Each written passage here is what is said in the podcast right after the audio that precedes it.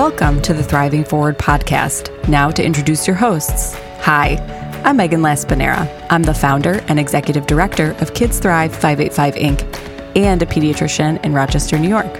And I'm Sarah Collins McGowan. I'm also a pediatrician here in Rochester, and I teach community health and advocacy to pediatric residents. In each episode, we will speak with people involved in good works and projects in the greater Rochester area.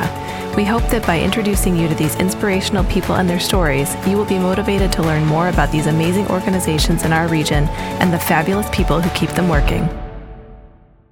Today on the podcast, I am pleased to welcome Cheryl Carlton from Flower City Down Syndrome Network. Uh, Cheryl joined Flower City Down Syndrome Network in 2006, first as a mother of a child with Down syndrome. Over the years, she began serving on the board, including a term as president and now in her current position of vice president. She also serves as the president of the Rochester City School District Special Ed Parent Advisory Council. Cheryl, thanks so much for joining me today. Thank you for having me. So, um, we always start our interviews with a little bit of an icebreaker question by asking just what's something that you've been into lately. It can be anything, you know, oh, show um, you're watching or a book you've read or something fun that you've done, just anything that comes to mind. It's funny you ask that because I think uh, uh, lately I've just maybe I'm nesting or something, but I've started just organizing my home. Um, my kids are 11th and 12th grade, and I'm going through years and years of school work that I've saved. So I think I'm in this really organized their school journey years and uh, enjoyed it. I love that. That is um, like my dream to do. I love to organize things, um, but it's so hard to find the time, and the kids accumulate so much stuff. So, ditto. I, I totally get that. I, accumulate, I accumulate a fair bit myself. Well, um, will you start by talking about your experience as a parent um, when your son Matthew was born and you learned that he had Down syndrome and just kind of what that was like for you? Yeah, that, um, what it was like for me initially was terrifying. Um, but I, I, tried to keep that time really short and thought, uh, there's so much I don't know. So I think uh, my job now has kind of turned into uh, learning and uh, advocating. Um, I did not know he had Down syndrome. Uh, so his 18 day stay in the NICU uh, gave me a lot of time to process uh, what I was feeling. And uh, I felt incredible joy that he was born and that he was healthy. Um, I was, you know, incredibly terrified because I didn't know what Down syndrome really meant. Um, I actually thought it was going to be way worse than it really has been. Um, I wish I had someone to hold my hand that day to say, this is going to be really great. But yeah, our journey began at those 18 days in the NICU. How did the medical community that was around you at that time for that 18 days in the NICU, like, how did they treat his diagnosis or talk about it with you? Uh, so there wasn't a lot of discussion about it there were so many kids in the NICU that had such immediate needs that I typically sat there with Matthew and either held him or, you know, watched him. But, you know, his oxygen levels were low. So we couldn't leave until that was taken care of. But he didn't need things like uh, heart surgery or some of the things that typically some of the children with Down syndrome are born with. Um, so I, I, I, waited and I sat for a long time.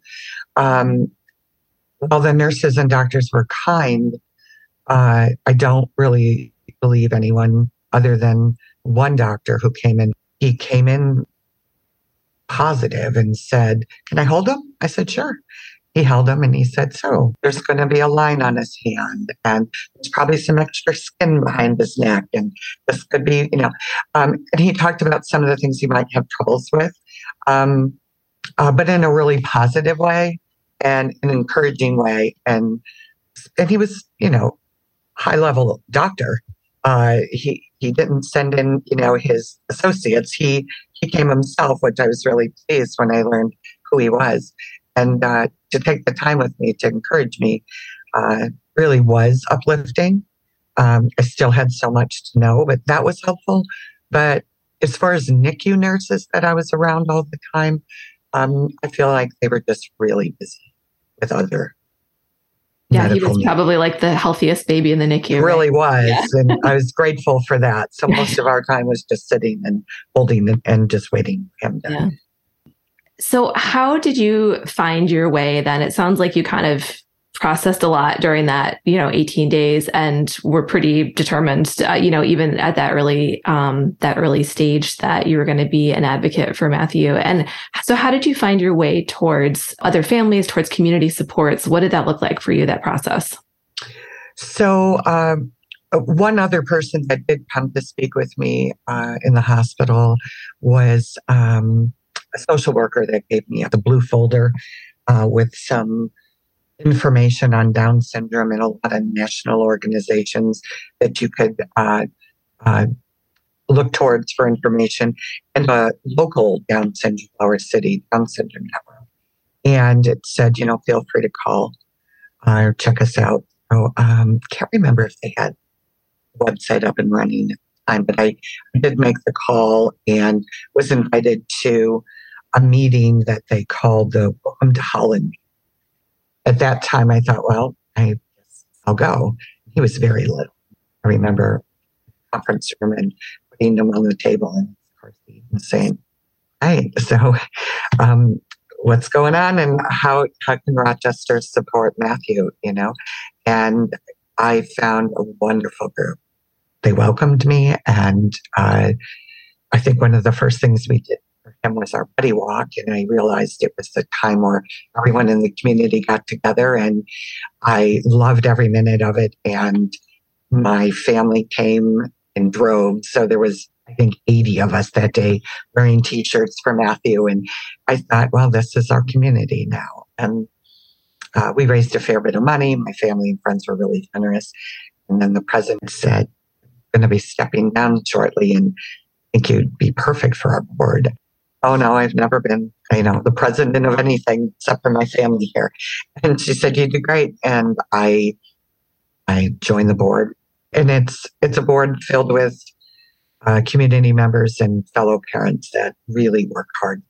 Don't have a brick and mortar building, but we have a place to be. We can we bowl together. We go to the Amerks. We, you know, tons of things that we do as a group uh, in the community, but together. So very supportive. I love the way that you phrase that. Like, what um, what can Rochester do to support Matthew? Like that idea of what the community can do to support him is just a really beautiful way of saying that. Talk a little bit more about Flower City Down Syndrome Network and the kind of services that you offer, um, and and what that looks like for different families. Okay, so Flower City Down Syndrome Network is a not-for-profit 501c3 under the laws of New York State. They um they've been around since 1991. I uh, was so fascinated with the story that I actually uh, got the founders together to write me their history and how they how they did it before me, um, and we put it on our website, and it's really beautiful. It was 1991, and um, a time where there weren't a lot of Down syndrome organizations readily available in every city. Rochester didn't have one, but some moms, you know, really needed to know, like me, uh, how do we how do we start this journey? So, long story short, they got together and uh, found some found the found the right folks and had their first fundraiser. It was a garage sale. They made eight hundred dollars and they just kept building and um, created a not for profit. This name has always been the name. Uh, they created a board, and uh, the board has just done its job year after year and board after board to create this wonderful opportunity for our families to truly be together and in the community. Um, we don't have a building like Gigi's Playhouse, uh, another fabulous uh, Down syndrome resource in this city. To have two is really remarkable, and uh, and have two that support each other. Um, they do amazing work. They have a building. They have programs. They have services. They um, they provide tutoring. Um, they have social events where they do, you know, dancing and and exercise. Where Flower City doesn't have a building, we never had a building, nor do we have any paid employees. But we have a community of families that once you join, uh, you know that each year we will host an annual event at Seabreeze, and 450 of us will be together and our families. So we're in the, I mean, it's the best place in the community to be together. But so when you see all of our fan families and friends with Down syndrome at Seabreeze on that beautiful Saturday in the summer, um, it's a pretty cool thing, you know. And um, that's one of the things that everything we do for our our members and our families is um, virtually free. Uh, we raise funds to provide these moments for folks. We uh, celebrate World Down Syndrome Day together. That's in March, March 21st. And um, the triplication of the 21st chromosome, love March 21st. Um, so we started to make that a really big event, and we've been celebrating at Genesee Valley Country Museum. And uh, we rent out the whole place and have a pancake breakfast and walk the walk the museum and the park. It's just beautiful. Again, great way to be together, but also in our community. We do movie nights, Amerks nights, Red Wings games. Um, sometimes we host and uh, we try to do quarterly uh, mom's night out where just the moms will get together. The dads will have their own as well. Um, ours usually involves like a really good dessert place. Theirs involves, you know, a bar. different because we like to sit and chat and share our stories and it's and we typically get 12 15 18 um, moms to do that so that's a really great time to be together and something great that flower city offers um, we go to Stokoe Farms each year. Uh, just tons of things. Sometimes the adult group will do things on their own and with someone uh, representing them and taking them on uh, a boat ride or something like that. And we haven't in a while, but our our our young ones would often have a social group uh, chair that would get their young families together, families of you know babies and one two year olds that's a whole nother breed, right? when you've got toddlers versus trying to do other things out in the community with older kids. Yeah, there's uh, there's really nothing better to me um, as a mom, as a single mom too, because this has been my village, but to um, to see families together and to be able to have safe places and moments where if your child is going to exhibit a really tough behavior, um, which they do often, um, it's okay. It's okay, right? Because we're together.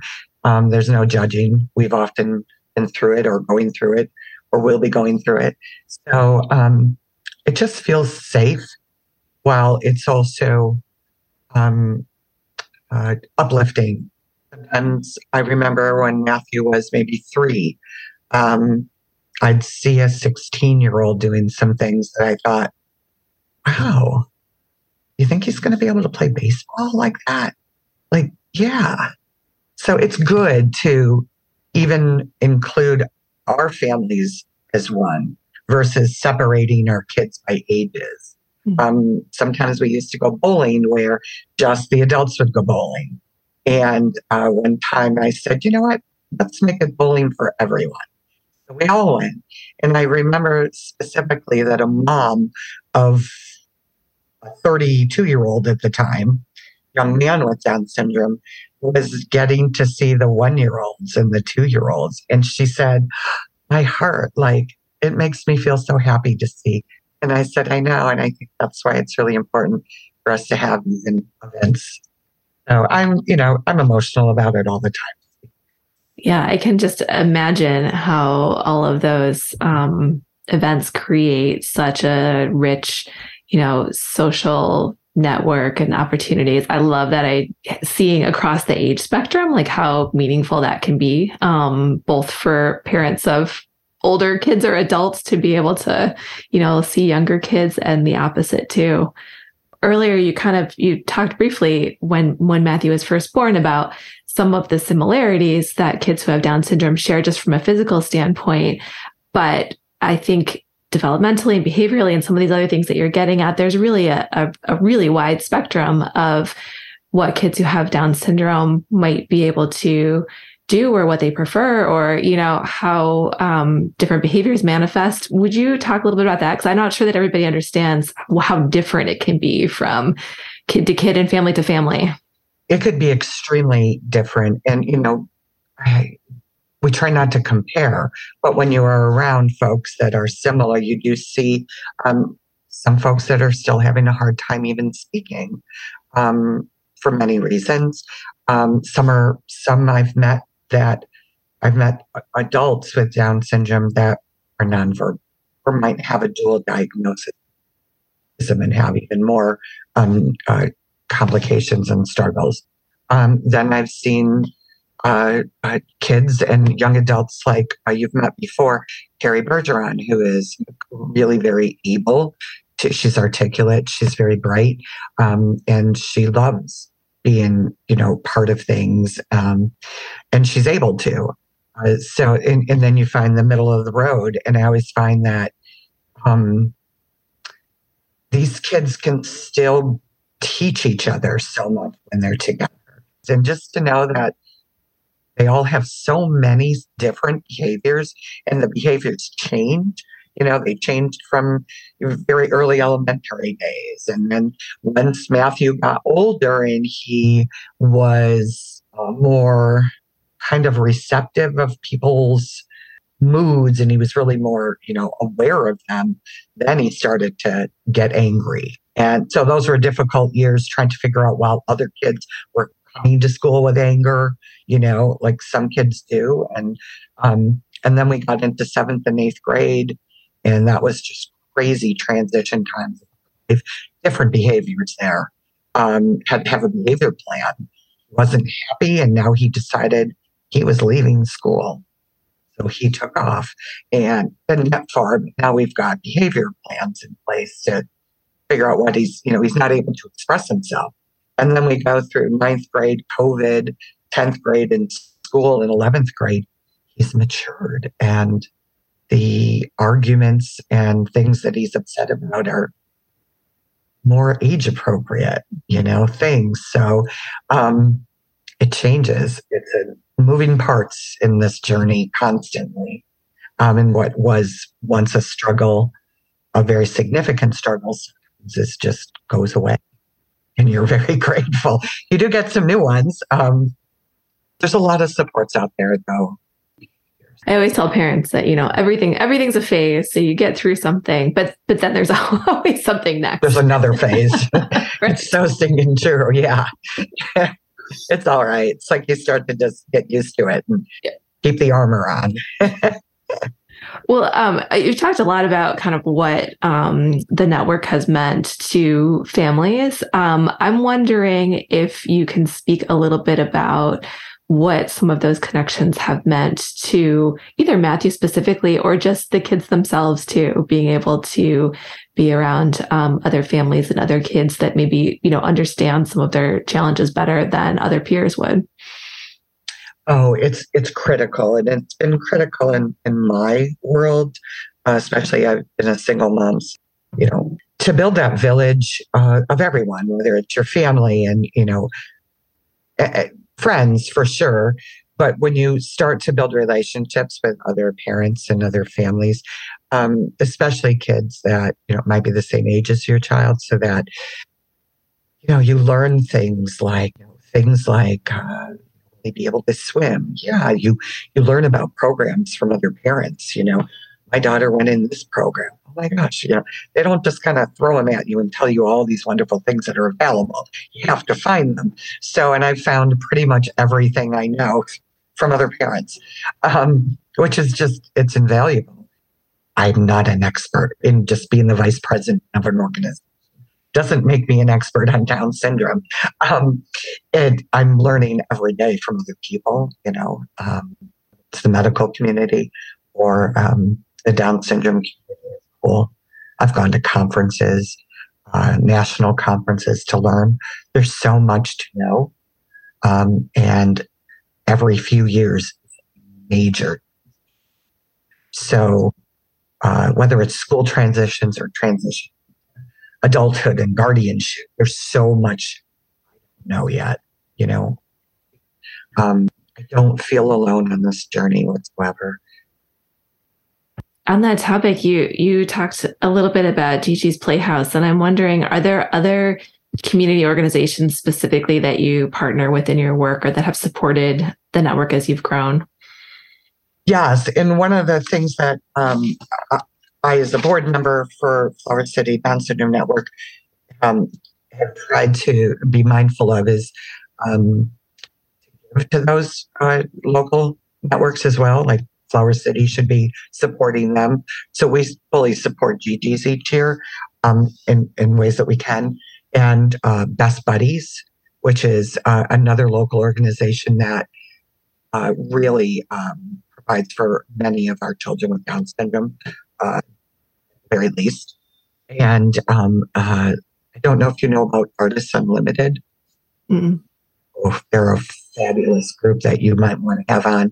They um, they started 20 years ago because I just went to the 20th anniversary of, of, of them. They are a local group that hosts, has each year is um, created a cast of, folks with all disabilities, any and all, that uh, do a performance each year on uh, Disney that we just saw. Um, uh, Willy Wonka and every cast member, well, many of them are from our Down syndrome network, which is wonderful, but they're just all abilities and it's really, really hard to see. But this family, I believe their story, the Shrams, they started 20 years ago and said because they had ran into a young boy, must have been watching a play said, I wish I could do that.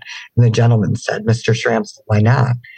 Why, why don't you? Because there's there's no place for me. He changed that and it grew into something really amazing. So we um, we partner with them, we support them. We're so incredibly blessed that they support kids locally. Um, so I know Best Buddies and, and Artists Unlimited for sure and Gigi's. And then there's just there's just tons of groups that we partner with, um, and especially the work I do for the school district and the parent group, we have tons and tons of supporters that support in, in our school district. Can't really do a lot without them. So we're, we're really lucky. Well, if um, folks want to learn more about Flower City Down Syndrome Network or or get in touch, what's the best way for for people to learn more about the organization? Sure. So there's two ways you can go to our website, and that is www fcdsn.com. So the acronym for Flower City Down Syndrome Network. Or you can email us at fcdsn21 at gmail.com. And there's that 21 again, right? 21, always. It works. but if you know someone with Down syndrome, uh, yeah, definitely send them to both Flower City and to Gigi's local. And we try to share each other's, uh, you know, folks and uh, let them know we're, we're here, we're both here, and it's going to be okay. Well, um, we always like to end our interviews by just asking, what's your favorite thing about Rochester? Uh, I'd have to say, in, in, in line with what we were talking about today, I think my favorite thing is that there's just so many incredible opportunities for our kids. I mean, whether it's educational, socially, uh, we're just really rich. And we do a ton of fun things. Well, Cheryl, thank you very much for sharing your experience um, and for spreading the word about Flower City Down Syndrome Network. Um, and it's just been great talking with you. Thank you so much, Sarah. I really appreciate this. Thank you for joining us for this episode of the Thriving Forward podcast. This podcast was brought to you by Kids Thrive 585 Inc., the Hoekelman Center at the University of Rochester, and Rochester Regional Health. To learn more about today's guest, head over to kidsthrive585.org and click on the podcast link. See you next time. The views, information, and opinions expressed on this podcast are solely those of the individuals involved and do not necessarily represent those of their employers or funders.